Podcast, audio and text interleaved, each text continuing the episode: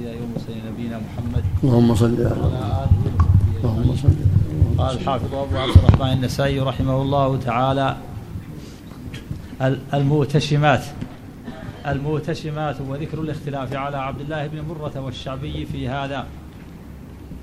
أخبرنا إسماعيل بن مسعود قال حدثنا خالد عن شعبة عن الأعمش قال سمعت عبد الله بن مرة يحدث عن الحارث عن عبد الله رضي الله عنه.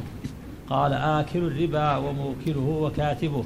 إذا علموا ذلك والواشمة والموشومة للحسن ولا الصدقة والمرتد أعرابيا بعد الهجرة ملعونون.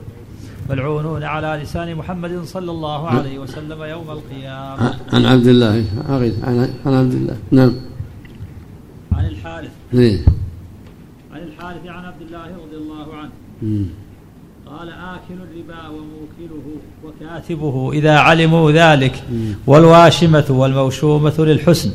ولاوي الصدقة والمرتد أعرابيا بعد الهجرة ملعونون على لسان محمد صلى الله عليه وسلم يوم القيامة اللهم صل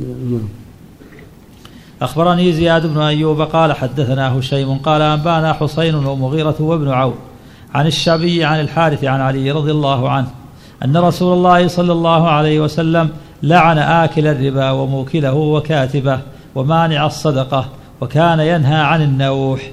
أرسله ابن عون وعطاء بن السائب.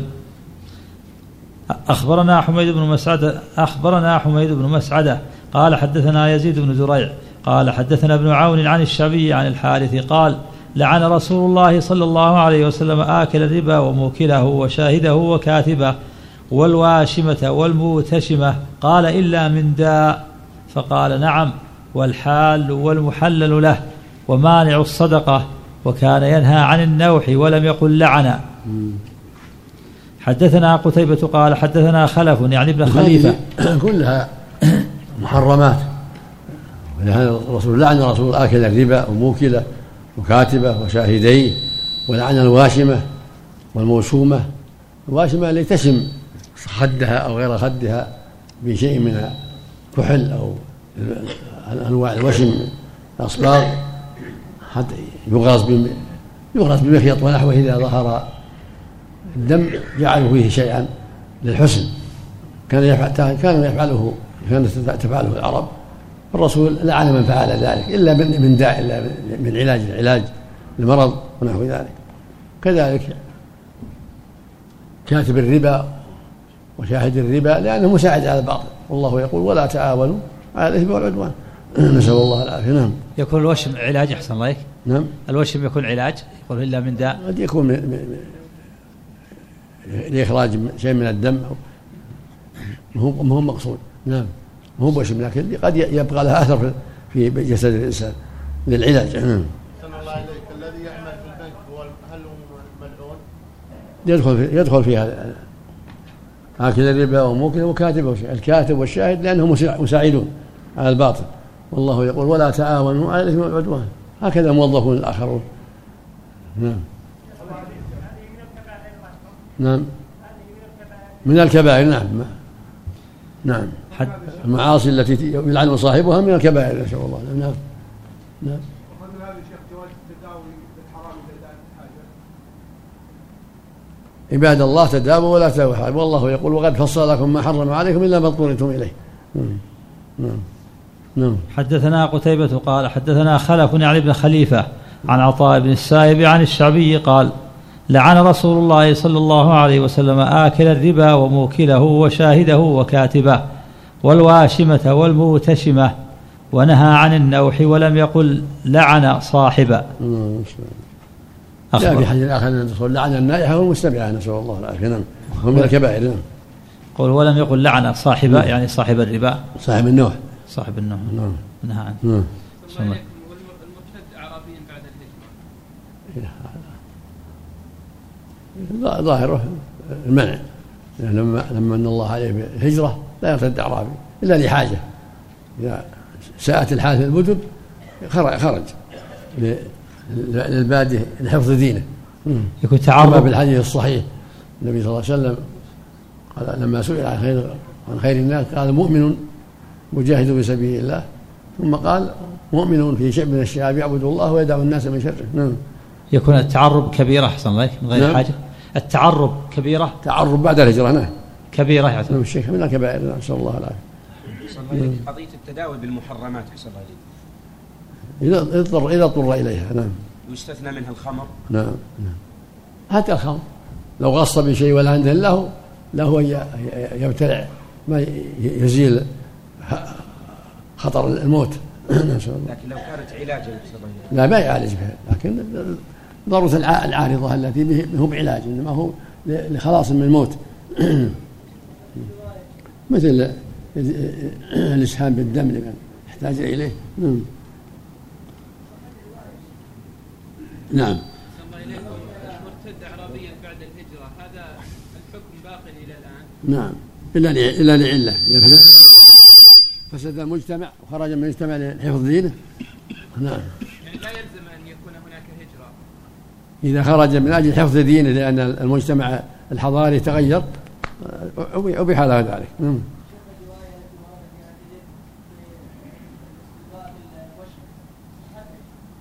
نعم. نعم أخبرنا إسحاق بن إبراهيم إيه. قال أنبأنا جرير عن عمارة عن أبي زرعة عن أبي هريرة رضي الله عنه.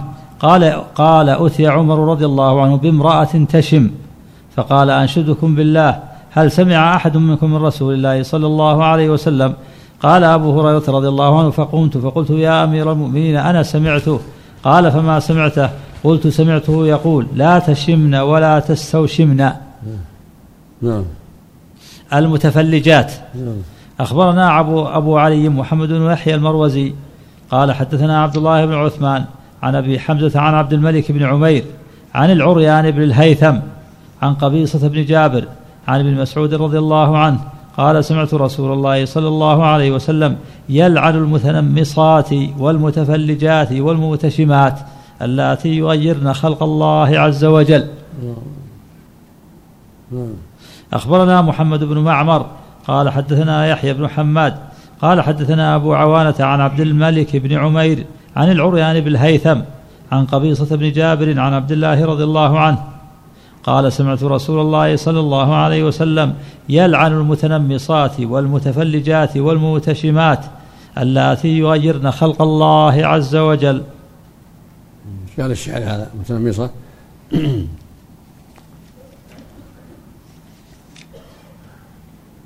متنمصة إيه. قو- قوله والنامصة والمتنمصة الأولى فاعلة النماص والثانية التي تأمر من يفعل بها ذلك وهو نتف الشعر. بس. نعم. التفلج؟ وهو نتف شعر الجبهة ليتوسع الوجه وبعضهم يرو- يرويه المنتمصة بتقديم النون على التاء. المعروف إنها أخذ الحاجبين نمص الحاجبين لعن الرسول النامصة والمتنمصة. نعم. الجبهة به محل نبات من الحاجبين وأما التفل- التفريج هذا إذا كان للحسن. أما إذا كان لعلة فلا يدخل في هذا.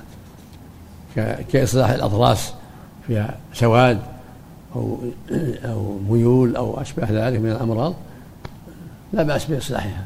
أما إذا كان يحككها للحسن هذا هذا التفريج. نعم صلى الله إليكم الشعر الذي على الأنف بين العينين هذا يدخل في- من الحاجبين الأقرب عدم دخوله لأنه هم هم هم من من الحاجب بين الحاجبين. لكن تركه من باب الاحتياط حسن ولا وهم داخل في هذا. لأن الله جعل ما بينهما زينة. نعم.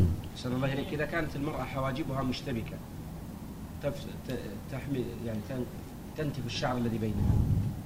الأقرب والله أعلم أنه لا يدخل في النفس ما بين الحاجبين. نعم. نعم. ما أسألكم بالله نعم من باب التشديد هذا نعم. نعم. نعم. إذا إذا دعت الحاجة إلى هذا. إذا دعت الحاجة إلى هذا. والنبي صلى الله عليه وسلم سأل بالله فأعطوه. نعم. جاء في بعض الأحاديث النهي عن السؤال بالله فلا ينبغي السؤال بالله إلا عند الحاجة والضرورة. تشديد أحسن لك في قوله قد جاء في حديث الأبرص والأقرع والأعمى أنهم سألوا بالله أيضا وهي حديث صحيحة. الحديث الصحيح من سأل بالله فأعطوه. نعم. تكلم أحسن قوله المتنمصات والمتفلجات للحسن, للحسن. قال النمص نتف الشعر والتفلج التكلف لتحصيل الفلجة بين الأسنان باستعمال بعض الآلات. نعم. وقوله للحسن متعلق بالمتفلجات فقط أو بالكل. لا، المتفلجات نعم. كما جاء في الروايات الأخرى نعم. كان عفى الله عنك الحاجب خفيف في المرأة وطلب زوجها تخفيف. ظاهر النهي المنع أو ظاهر الحاجة المنع من هذا الحاجب لا يتعرض له. مم. أخبرنا إبراهيم بن يعقوب قال حدثنا علي بن الحسن بن قال حدثنا علي بن الحسن بن شقيق قال أنبأنا الحسين بن واقد قال حدثنا عبد الملك بن عمير عن العريان بن الهيثم عن قبيصة بن جابر عن عبد الله رضي الله عنه قال سمعت رسول الله صلى الله عليه وسلم يقول لعن الله المتنمصات والمتشمات والمتفلجات اللاتي يغيرن خلق الله عز وجل. اللهم لا حول ولا قوة. نعم. تحريم الوشر. أخبرنا محمد بن حاتم قال حدثنا قال حدثنا حبان وقال حدثنا عبد بارك- الله تبارك اللهم صل على محمد. نعم. الله أكبر. لا حول ولا قوة إلا بالله. الحمد لله رب العالمين والصلاة والسلام على أشرف الأنبياء والمرسلين اللهم صل على نبينا محمد. وعلى آله وصحبه أجمعين. اللهم صل على هذا الشعر نعم. هذا الشعر شعر الرأس عادة أو عبادة؟ نعم. هذا الشعر الرأس عادة أو عبادة؟ الأقرب والله أعلم أنها أنها من باب العادات ما هو من باب العبادات. ولهذا ما جاء فيه شيء يدل على ما صحة ما روي عن الإمام أحمد أنه قال هو سنة لم يبقى عليه اتخذناه والله ما ما, ما يظهر في هذا. وما هو ظاهر. من النصوص نعم. نعم من فعله من باب التأسي يا شيخ يقع. نعم. من فعل لا بأس إذا لم يترتب عليه شر.